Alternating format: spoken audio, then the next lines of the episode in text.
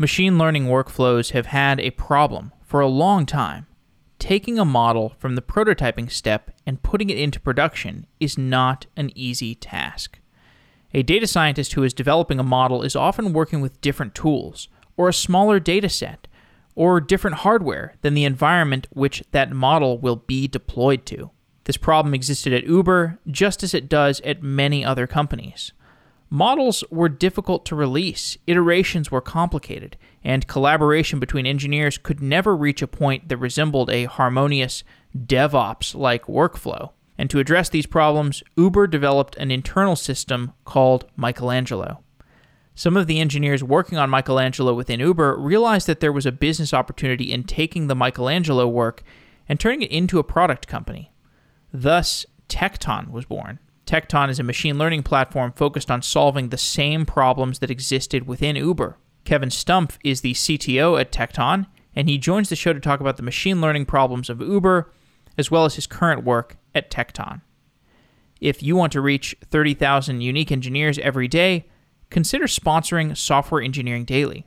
Whether you are hiring engineers or selling a product to engineers, Software Engineering Daily is a great place to reach talented engineers, and you can send me an email, jeff at softwareengineeringdaily.com, if you're curious about sponsoring the podcast, or forward it to your marketing team. We're also looking for writers and a videographer. If you're interested in working with us, you can also send me an email, jeff at softwareengineeringdaily.com.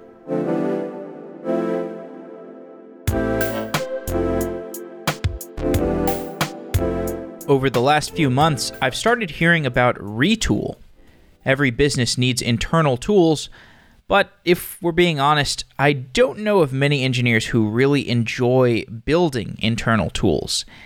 It can be hard to get engineering resources to build back office applications, and it's definitely hard to get engineers excited about maintaining those back office applications.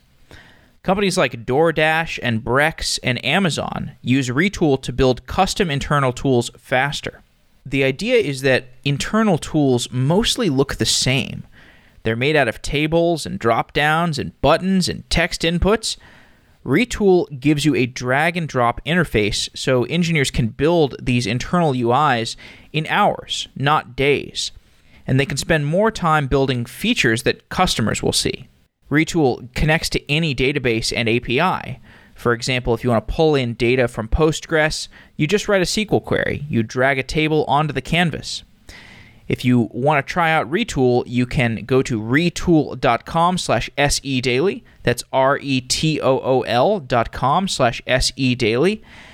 And you can even host Retool on premise if you want to keep it ultra secure. I've heard a lot of good things about Retool from engineers who I respect.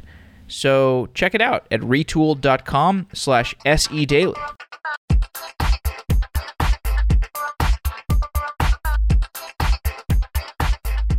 Kevin, welcome to the show. Thank you. Thanks for having me. You work on Tecton. Tecton is a company that was born out of the machine learning problems and the solutions that you encountered at Uber. Tell me about the challenges that you found at Uber in making machine learning usable. Yeah, in about 2015, when we started the ML platform called Michelangelo at Uber, there were a lot of disparate efforts to get ML into production. Like different data scientists were using various different frameworks, and it was taking a really, really long time to access and find the right data, train the model, and then eventually get it into production. And as a result of a lot of the different productionization challenges, we built Michelangelo over there, which is the centralized platform that all the data scientists and software engineers could come to to go through the entire ML workflow end to end, from training the model to deploying the model, serving it, monitoring it, etc., and to basically ease all those manual, painful steps that you otherwise would have to go through if you didn't have the centralized platform. And I'm happy to dive into any of those if, if you're curious. Well, one acute problem that we've certainly touched on in previous episodes is that of the machine learning model creation process and then deployment and production process. And it's often difficult to get these two things aligned because you have quote unquote data scientists that help you get the V1 of the model built, but the DevOps workflow that you would want out of the iterative production and release process it's not very cleanly defined even today. How did that affect machine learning workflows at Uber? Yeah, that's exactly right. So initially, the way it would work is that, and that's how a lot of organizations still do it today. You'd have your data scientists, they're working in Jupyter notebooks, they're pulling in raw data, then they're transforming this raw data using their Python code and different Python libraries to turn it into features. Then they train their model within their Jupyter notebook and then they backtest it and then they've got something that they're happy with. But it's not possible for them to then get this model and the data that they've trained and prepared in the jupyter notebook into production especially if you want to use it for really high scale and low latency use cases.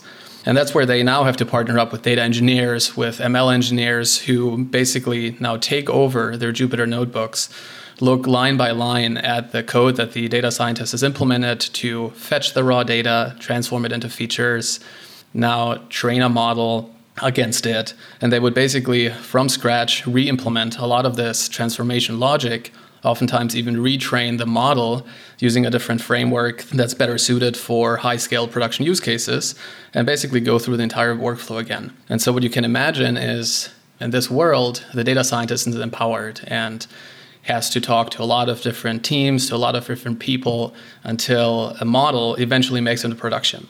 And given that machine learning is a really iterative workflow where we really want to get something in production and tested really rapidly and quickly, it oftentimes can grind the data science productivity very quickly to a halt.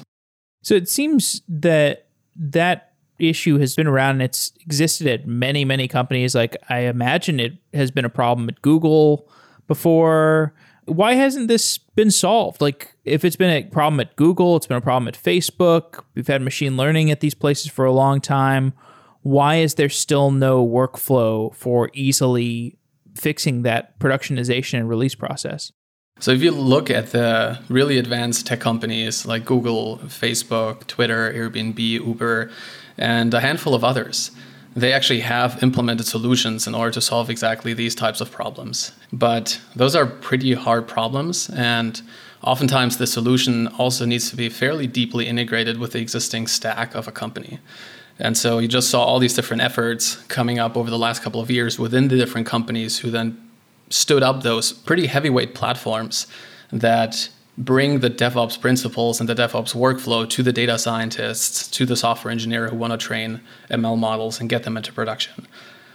But when you look at the open source world and or generally outside of the large tech companies, what you do find by now is this trend towards ML ops.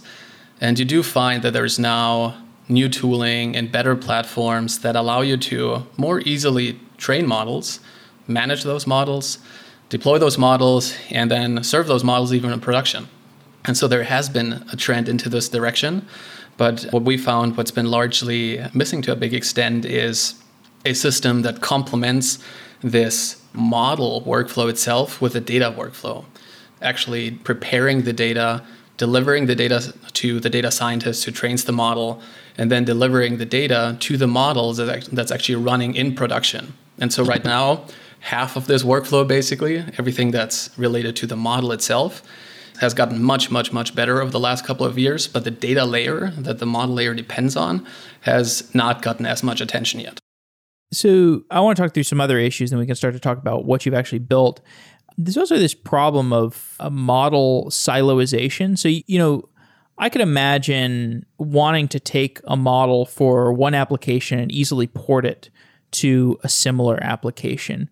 When you were at Uber, was it possible to reuse models that were built for one purpose for another purpose?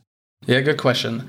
So typically, what you would find is not that the models themselves are necessarily reused for other purposes, but what you do find is that the features, the underlying data that an ML model is being trained on and makes predictions against, that those would be reused very widely.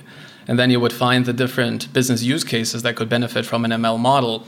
They share a pretty large subset of features with other models but it's not 100% identically the exact same feature set and it's not the exact same model training algorithm with the exact same hyperparameters. So sharing happens much more at the lower at the data levels. Okay. So data sharing rather than model sharing. So, Uber's Michelangelo project is at the roots of your company, Tecton. So, while you were at Uber, you worked on Michelangelo. Tell me about the architecture for Michelangelo. Yes. So Michelangelo is an end to end platform, as I briefly mentioned, that the data scientist and engineer comes to to select the data, turn it into features, train the model, deploy it to production, and then run it in production. And under the hood, the uh, system, the backend is mostly built on top of Java. All the data processing system is built with Java, and the data processing itself is actually on the batch side mostly happening using Spark that Uber runs itself. And then on the stream processing, Uber or Michelangelo uses Flink to process streaming jobs from Kafka data sources. And then we would use Spark to train models under the hood, turn it into a Spark MLlib model, and then we'd have a patched version of Spark that we would use for online serving, where we would have a Java service, the online prediction service, which is able to load the Spark model into memory and then serve really high scale and low latency predictions to, to the user. Outside of that, Michelangelo under the hood also has a feature store, which is the system that serves historical feature data to training processes, specifically the Spark training processes that I just mentioned and that serves the data to the real time serving component where the model is making real time predictions in production. That feature store under the hood stores and serves feature data at low latency and high scale from Cassandra. And then it serves the historical batch data for training purposes from HDFS. So Michelangelo was built on top of Uber's data infrastructure. As you said, you you've got Kafka, you got HDFS, Spark, Flink. There's a lot of pieces of data infrastructure there. And we're going to be talking about taking Michelangelo and turning it into the company Tecton. I'm wondering if you are trying to solve the data infrastructure problem as well, because like obviously data infrastructure is a big, complex, hairy problem. Are you trying to solve that as well, or are you focused completely on the machine learning infrastructure problem? Is there a clean separation of concerns there? So we specifically focus on the data problems for machine learning. And we explicitly do not focus on the modeling problems. So Tecton does not help you, it does not train a model for you. It doesn't manage the model artifacts and it doesn't deploy the model itself to production either. What it does do is it does focus on the many data problems that you encounter when you try to train a model, when you try to discover features that you have available in your company, when you want to make those features available in production. And so that separation of concerns that we're focusing on. Nothing about the model, but everything about the data and data itself specifically focused on the machine learning problems and not any other generic data problems and data infrastructure problems that you would encounter in an organization. Okay. So, what problem specifically is Michelangelo going to solve for me? If I'm a company that has machine learning. I've been using the same old techniques of designing my models and productionizing them. What problems is Michelangelo solving? Do you mean Michelangelo or Tecton? I, I should say Tecton, sure. So Tecton gives you, at the end of the day, it's a data platform for machine learning. And so it gives you the ability to centrally manage all of your organization's features that are relevant for machine learning purposes then it gives you the ability to provide those feature values to the data scientist who trains a model, to the automated training pipeline that retrains a model on a cron job basis or any other trigger. And then it provides those feature values to a model that is running in production and that needs these feature values at high scale and low latency. It also allows data scientists to then share and reuse features across different use cases. It allows you to actually define features in code rather than in a Jupyter notebook that may not be centrally managed and tracked by the organization. It allows you to centrally in a Git repository manage the metadata and the definition of your organization's features. So, what does the data transformation actually look like that turns your raw data into a feature that can be consumed by a model or by a training algorithm? And we give you that system where you can define those features as code, check them into your Git repository, and then using a normal or typical CI CD pipeline, deploy those updated feature definitions to Tecton, which then under the hood spins up, if necessary, data processing jobs that now run those transformations that you've defined and makes the output of those jobs, those feature values available for your training systems as well as for your production systems for your models running in production. You've mentioned this word feature a few times. Could you just define what a feature is? Yeah, definitely. So features are really the the lifeblood of ML applications. They're typically highly curated data or information. It's almost like this hierarchy from you start with data and then you clean it and you process it and then you turn it into information. And so you typically get just much higher density quality of information out of data, which you turn into a feature. And at the end of the day, it's still data, it's still information, but just of a different level of quality, of a different level of expectations. You can trust it. It's cleaned, it's excluded outliers. It oftentimes aggregates the raw data to produce the final feature value. To give you a more specific example, imagine you had an event stream that tracks the number of Uber Eats orders that have been coming in. A feature would now be, say, the trailing 30 minute order count for a given restaurant, or the uh, restaurant or the cuisine that a certain user is most likely to order again in the future. Basically, anything that takes raw data, cleans it, applies human intuition, human understanding to it, to then turn it into extremely high quality signals of information that ML algorithms are able to then train on and detect patterns in to eventually make a, a business use case prediction. Okay. And what is required to manage the data that we're going to be using as features? So typically, you need to do two things. You need to be able to access the raw data and need to process it according to the processing definition of the user, where the user would say, hey, these are the steps that I want you to go through in order to clean the data, remove any outliers, aggregate it, and then turn it eventually into this highly curated feature and the feature values that I then want to make available for my training systems or my serving systems.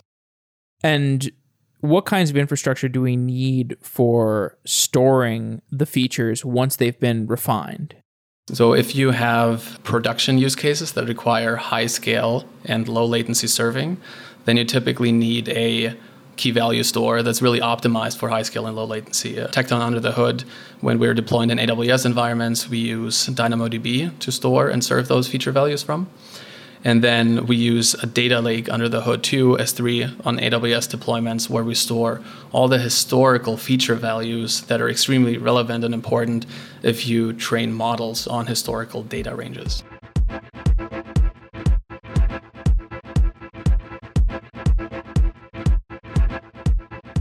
There are two ways to add analytics to your application. You can build them yourself with basic charts and dashboards using free open source charting libraries, or you can use a comprehensive analytics platform from a partner that you trust. If you've tried to build it yourself, you know that free actually is not so free. There are hidden costs like time and maintenance and technical debt, and those hidden costs can really add up. Check out Logi Analytics. Logi Analytics is developer grade embedded analytics solutions, and they make it easy to create branded dashboards and report the scale within your own application. You can stop wasting time piecing together analytics and allow yourself to focus on your core application. You can go to logianalytics.com slash sedaily and you can get a demo to see what is possible with Logi today go to logianalytics.com slash sedaily. That's L-O-G-I analytics.com slash sedaily.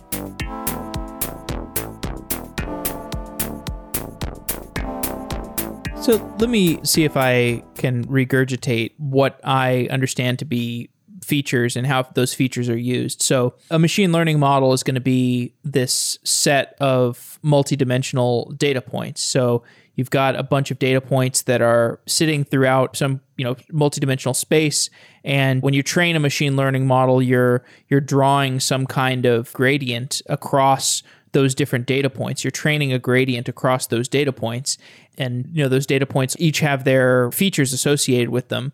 And once you have that trained model, you have a trained gradient, then whenever some query comes in that's a new set of data points, you can figure out where that set of data points fits relative to that gradient that you have defined. Am I explaining the the features like how features are seen in that modeling space correctly? I think so. And one thing I would add here is that really the those different points that you've talked about that are in the space around which you draw a gradient or some curve, typically the different dimensions of those data points are the features. And so if you just imagine like a XY Cartesian system, then you would have just for every, any given data point in there, you would just have two features, the X value and the Y value. But typically uh, you have data points of much higher dimensionality than just two dimensions, as in this case. But it's exactly right. Like every single row in your training data set would map to one of those points in this space that you draw the gradient around and then every single point can be of n dimensionality, and n in this case would map to the n different features on which you train the model. So, in the case of a food delivery recommendation system, let's say the user has you know some collection of preferences that you figured out over time and your machine learning backend might need to answer a query that the query is based on these preferences that the user has issued in the past. Based on those features, we want to find the recommendations to return to them. I'm assuming this is a this is a reasonable example. Could you describe how that feature query would be answered by the Tecton feature storage system? Yeah, definitely. I'll take a step back and uh, let's say there is a feature that is defined, which is, hey, over the last one week and over the last one day, what is the type of cuisine, say Thai food or Mediterranean, that a given user has most frequently purchased.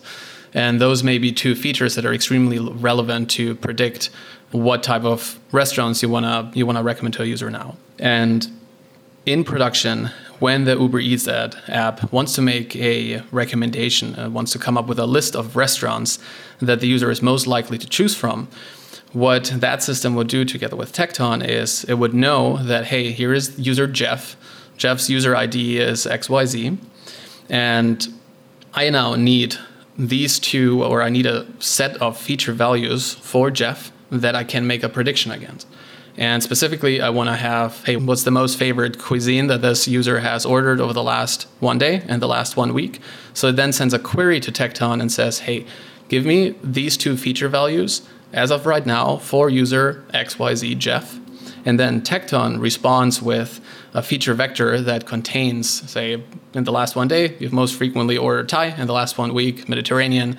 And now you've got this feature vector that you can one to one pass into your model that now makes a prediction and recommends what list of restaurants do you now want to surface to the user.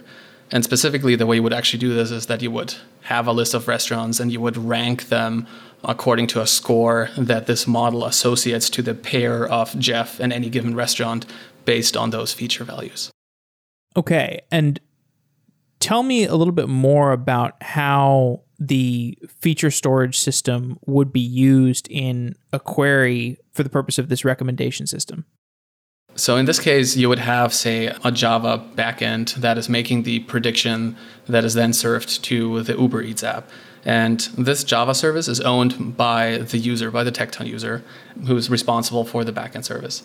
And this one would now integrate with Tecton and make a gRPC request to Tecton's feature serving API and literally just request those feature values for your, your user ID and then receive the feature values. And then you and your Java service that makes a prediction would just pass those feature values to the model, make the prediction, and then serve it back to the application. And so in production, that interface to Tecton is a very simple one. It's really just a gRPC request hey, give me feature values, the most recently computed feature values for a given user and for a given set of features. Let's actually go back a little bit further. How is the training process done? And like where does the training take place relative to the serving layer? So the training happens typically much earlier in the process before you have your model deployed in production. And here you would have a data scientist who's in a Jupyter notebook or a Databricks notebook or any other environment that they typically process their data and train their models. And here, what they would do, or the way they would interact with Tecton, is they would pip install the Tecton Python SDK and then import the Python SDK and then ask Tecton to provide historical feature values. Again, for Jeff, give me all the cuisines he's most frequently ordered from in the last one year and always give me the most frequently purchased cuisine over a one week period and a one day period for any given point in time in the last one year. And then from the Tecton SDK, you would now get a data frame back that you can now start training your model on. And now the data scientists are back on their own. They've got the training data set, they can train the model, they can evaluate it, and then eventually they hopefully have a model that they're happy with. And then they would go back to Tecton and say, hey, these features, I know they're of really high quality. I now want to make them available in production. So you're literally basically just hit a button so to say, through the CI/CD pipeline to indicate to Tecton that those feature values should now be made available in production for low latency and high scale serving. This process of selecting features, how does that take place? How do you identify which features are actually going to provide signal to a model? Yeah, that's a good question. Honestly, it's a lot of human intuition that goes in here where you would imagine as a data scientist hey this is the type of signal that i'd imagine could be really correlated with the outcome that i'm trying to predict. So this is typically what you start with and you see how, how far that gets you. Depending on the amount of data that you have available and the uh, number of features that you can choose from, it may even be scalable to try a kitchen sink approach and just throw everything at the problem and let the model training algorithm figure it out and try various different permutations and subset of all the features that you have available to train a model against and then see what the model performance looks like. I can imagine that over time you would want to change or want to research more what impact different features would have on different models and this kind of illustrates the iterative process we're going to have with developing our machine learning systems. Tell me more about the, the feature selection process over time and what are some of the problems that can emerge from a poorly managed feature selection process? Yeah, definitely. A couple of the problems that can definitely and do occur are that you may have actually features as part of your that you use in your model training system or your model that actually degrade the performance of your model, or they don't actually provide any signal to what you're trying to predict, but you're not picking up on the fact that they're that they're providing very limited signal, and you're still behind the scenes productionizing this feature and making it available to the model as it's trying to make predictions. And so you're basically just unnecessarily burning money because it does cost money to process the data and the raw data and turn it into features. You may also oftentimes just train a model once based on a set of features, then put the model into production and basically forget about it and not continue to monitor the model as it's in production, not monitor the features. And what oftentimes can happen is that the world actually changes and that your model could do much, much better if you retrained the model on an updated set of features. Maybe you change the features entirely, or you just really retrain the model based on the most recent feature values. And oftentimes that just doesn't happen. Models are in production, they're making poor predictions. They could make good predictions if you retrain them, but you're missing it. Or there is a new there's new data that you're actually collecting in the company now from a new completely new data source that could provide an extremely high value signal to the model and you're just not picking up on that fact and you're not incorporating it into your model and so you're leaving model performance unnecessarily on the table. Could we talk a little bit more about the usage of tecton so let's say i'm a brand new company or i'm a company that's you know built some machine learning models and i'm going to integrate with tecton and i've already got a data lake i've already got a data warehousing system maybe i've already got some tensorflow models i've built. What am i doing to integrate with tecton yeah so to integrate with us, you can either choose Tecton's SaaS deployment model or Tecton's VPC deployment model. In the Tecton VPC deployment model, you have Tecton just deploy the entire Tecton stack into your, say, AWS account. And then you need to connect it to your existing infrastructure. And then what you would do is you now would define a feature repository, which defines the various different features that you want to make available to the data scientists. You can either tell Tecton, hey, just I've I already got it. I already pre-computed and been, I'm already computing these feature values. Please just ingest them into Tecton. I just want to use Tecton to make them centrally available to all the different data scientists. I also want to use Tecton to make those feature values available in for low latency serving in production. And so you would then just point Tecton in this feature repository, add those data sources that you have available, your data lake, your Kafka streams, wherever you have your data then, if you want to now use those feature values for training purposes or for serving purposes, you would then, as I mentioned earlier, pip install the Tecton SDK, configure it such that it knows where to find the Tecton backend, and then use the SDK to actually fetch feature values for training purposes. And then in your production system, where you're actually making the real time predictions, that's where you would integrate with our gRPC endpoint to fetch feature values for low latency serving so the gRPC endpoint is between the tecton like API, the API backend, and the the serving layer. So, so I guess there's like a an endpoint that you might be hitting as you know maybe like a mobile app is hitting the tecton endpoint, and then that endpoint is talking over gRPC to this feature server? Mm-hmm. Yeah, typically it wouldn't be the mobile app directly that talks to Tecton, but the mobile app would talk to the backend service of the company that provides the mobile app, right. and then that backend service would now integrate with Tecton's gRPC service to fetch the feature values and then make a prediction that they then can serve back to the mobile app. Right. So, what is the architecture of that feature store system? Mm-hmm. Yeah, the architecture of Tecton as a whole really is I would separate it into the control plane and the data plane. And in the control plane, we have a Postgres database that holds all of the different feature definitions and their metadata. Like, what are actually the features that I have on my company? What are the entities they're associated with? Who's responsible for them? What does the data transformation look like? Then we have an orchestrator which manages those feature definitions and is aware of, hey, which ones of those features do I need to make available only for training? Which ones do I need to make available for serving? And is basically the, the control tower of Tecton that is aware of, hey, what do my users expect me to be able to deliver for training and serving? And then it's responsible for spinning up data processing jobs to now run these data pipelines and make those feature values available. Then there is a backend service which is responsible to support the DevOps workflow of Tecton. Where, as I mentioned, like we believe that features should be treated as code, and so the feature definitions are all defined on files in a Git-backed repository, and you would use Tecton CLI to, similar to Terraform apply, Tecton apply those feature definitions to Tecton's backend, and so we've got a backend service that handles that.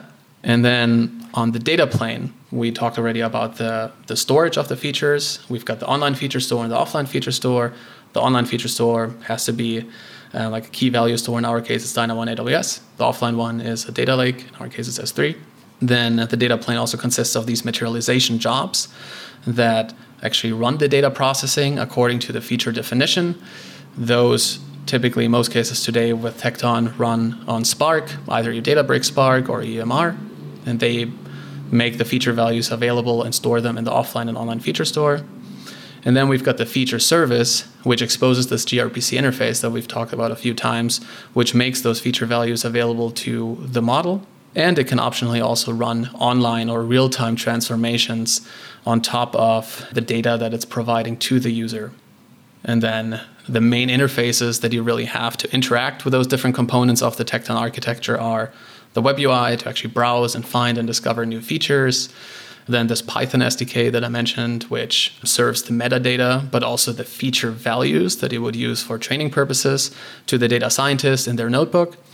The CLI that you use to roll out via like CI CD your feature definitions to Tecton, and then the feature service gRPC interface. Forgive me if you've covered this already, but the process of indexing all of those potential features in a company's data. So if we're talking about Uber, we've got riders, drivers, cars. We've got all these different entities, and then in each entity, we've got you know things like the color of the car and make and model of the car. In the in each of the you know drivers, we've got the you know name, age, driving history, number of rides that they've done. There's like so many values, and you know these might be in uh, heterogeneous data sources, and so I can imagine integrating with this vast heterogeneity of data and indexing all of these things as features. It's kind of a big data normalization problem, right? Yeah, data normalization definitely does come in here. And you would typically also not bring all of an organization's data into something like a feature store. You would really only bring features into into Tecton that you believe are beneficial to your ML systems. And so there's a vast amount of data in an organization that typically has nothing to do with ML and that no ML system would would ever be benefiting from. But then you're right, like once you've discovered, hey, this is the set of raw data that I want to turn into features, now it does become a normalization problem and also a feature organization problem. Like how do you even now make those features later on discoverable by a data scientist? How do you help them find the right ones for the right business use case? How do you associate a feature with, say, an entity like a rider or a driver or a car that makes it easier to discover it? How do you associate it with a team to make it clear who actually owns a feature, who's responsible for it when it breaks? Or how do you otherwise group it in a way where you can actually define scopes? Because some features you may not want to share with everyone else in the company. They may just be experimental features or they may only be usable by a subset of an organization.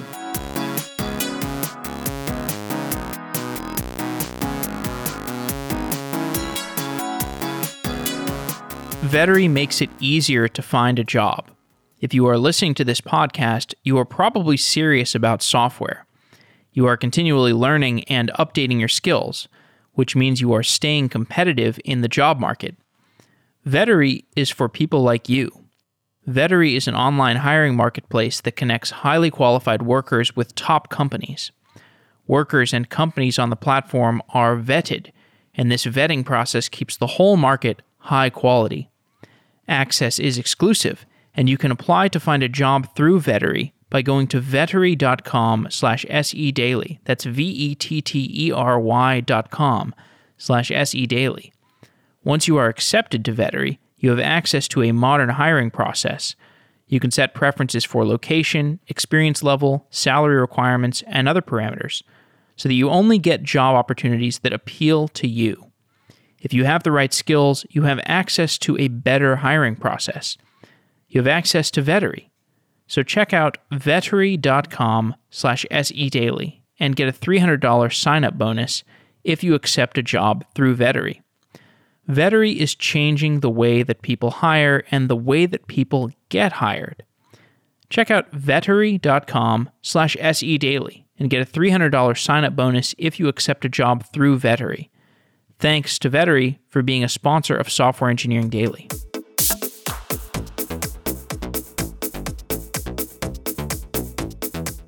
Let's talk a little bit more about the features. So, the implementation of the feature store with Michelangelo, there was a dual database solution. You had these offline and online access to features. I think you mentioned that for Tecton as well. You have the offline features in the store in S3 and the online features you store in Postgres, I believe. In Dynamo, yeah.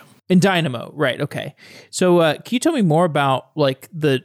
Actually, this is pretty easy. So the offline offline feature store; those are just features that are not currently in use in the model that you've deployed. So the offline feature store would actually typically hold the historical states, the historical values of a feature.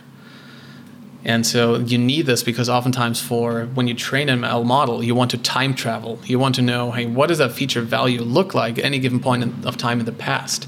And that is vastly more information that you need to store and make available than you would ever need to make available in production. Because in production, when you have these models that make a prediction right now, you don't care what the feature value looked like two years ago. You only care about what does the feature value look like right now and so mm-hmm. the most recent feature values are made available in Dynamo.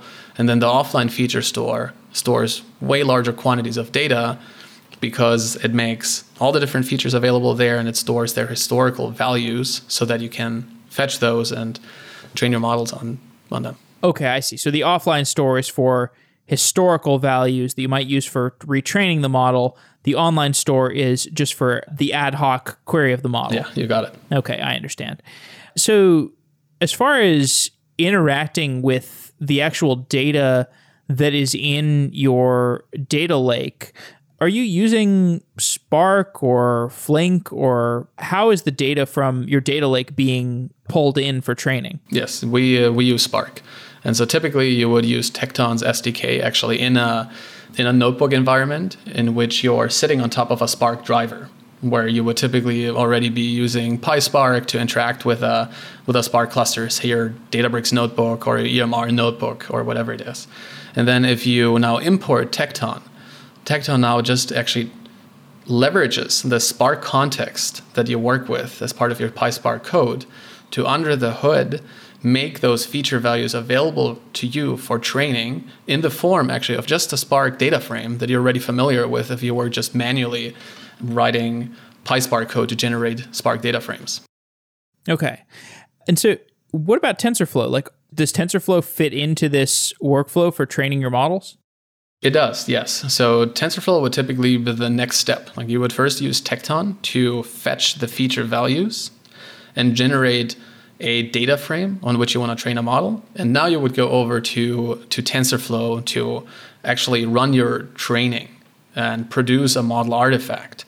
And then use that model artifact to deploy it, say, to TensorFlow serving or any other system that you use to, to serve your model. Got it. Okay. And what about so like after I've trained the first version of my model and I want to ensure that it's it's working properly, I can I can do monitoring. I can monitor the features and you know see how they're changing over time. Can you explain what feature monitoring is and why it's useful? Yes, definitely. So, if you have a model that's running in production, it's typically not the model itself that breaks. Like we're pretty good now at running microservices and knowing when they're down. However, what does break with ML is the data. The features may actually be breaking, and so your model may just go off the deep end now because it's now seeing feature values that it's never seen before, that's never trained on before.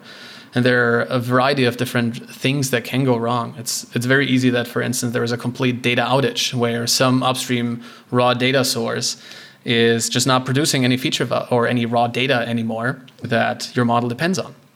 Or it may actually produce data, but the data may be completely wrong. It may not match the schema expectations anymore and look completely different and look so different that the model just can't handle it and predicts something that doesn't make any sense.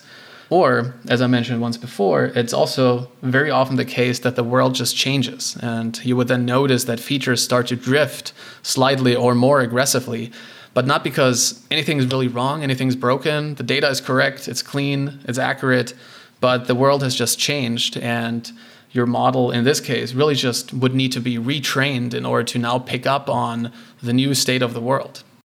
And you monitor the features through just looking for dramatic outliers like or do you just look for some deviation over time some kind of drift of the query direction Yes, like you would typically uh, define the expectations of a feature and like what is the type that I'm expecting, what's the range of values that I would expect for a numeric value.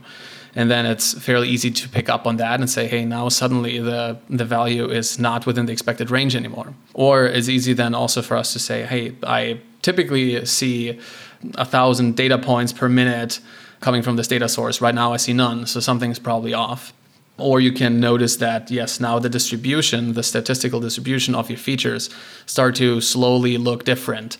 Or you can very easily just imagine that the mean of your, of like a normal distribution is now shifting, or the standard deviation of it is starting to shift and start to, very interestingly, actually in production now, start to look very different to what those statistics looked like in the training data set that you originally trained on that's really what you're curious about as a data scientist. Like, when do those statistics on features change in production to an extent that they are very different to what I trained my model on in the first place?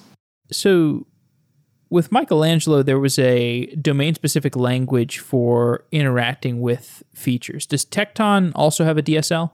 We do, indeed, yes. So we, if you look at features, there's oftentimes a, a trade off between, um, say, flexibility and ease of use, if you will. And we do support a very simple to use DSL for very common feature types, say, time window aggregations, like trailing 24 hour counts or sums and stuff like that that make it very easy to onboard those types of features. But that DSL is limited. And if you can't fit your use case into that DSL, you can just describe your feature transformations using general PySpark code. The Tecton can then run on your behalf. Or if you really want to, you can also just run those feature transformations outside of Tecton and make the pre-computed feature values available to Tecton, where Tecton doesn't run any transformation for you. So you're then covering this the spectrum of really super easy to use, but not so flexible to not super easy to use, but very flexible. And then for online transformations, for features that you're actually calculating at prediction time and that you're not pre-computing, Tecton allows you to describe those types of feature transformations simply using Python. So we've been talking about the high level and low level issues of machine learning operations. And now that you've been out of Uber, you've been developing your own company, and you've been interacting with a lot of other companies. I'm sure you have some customers. Tell me about what you've learned about the broader landscape, the broader market of companies that are dealing with various machine learning operational issues, DevOps for machine learning.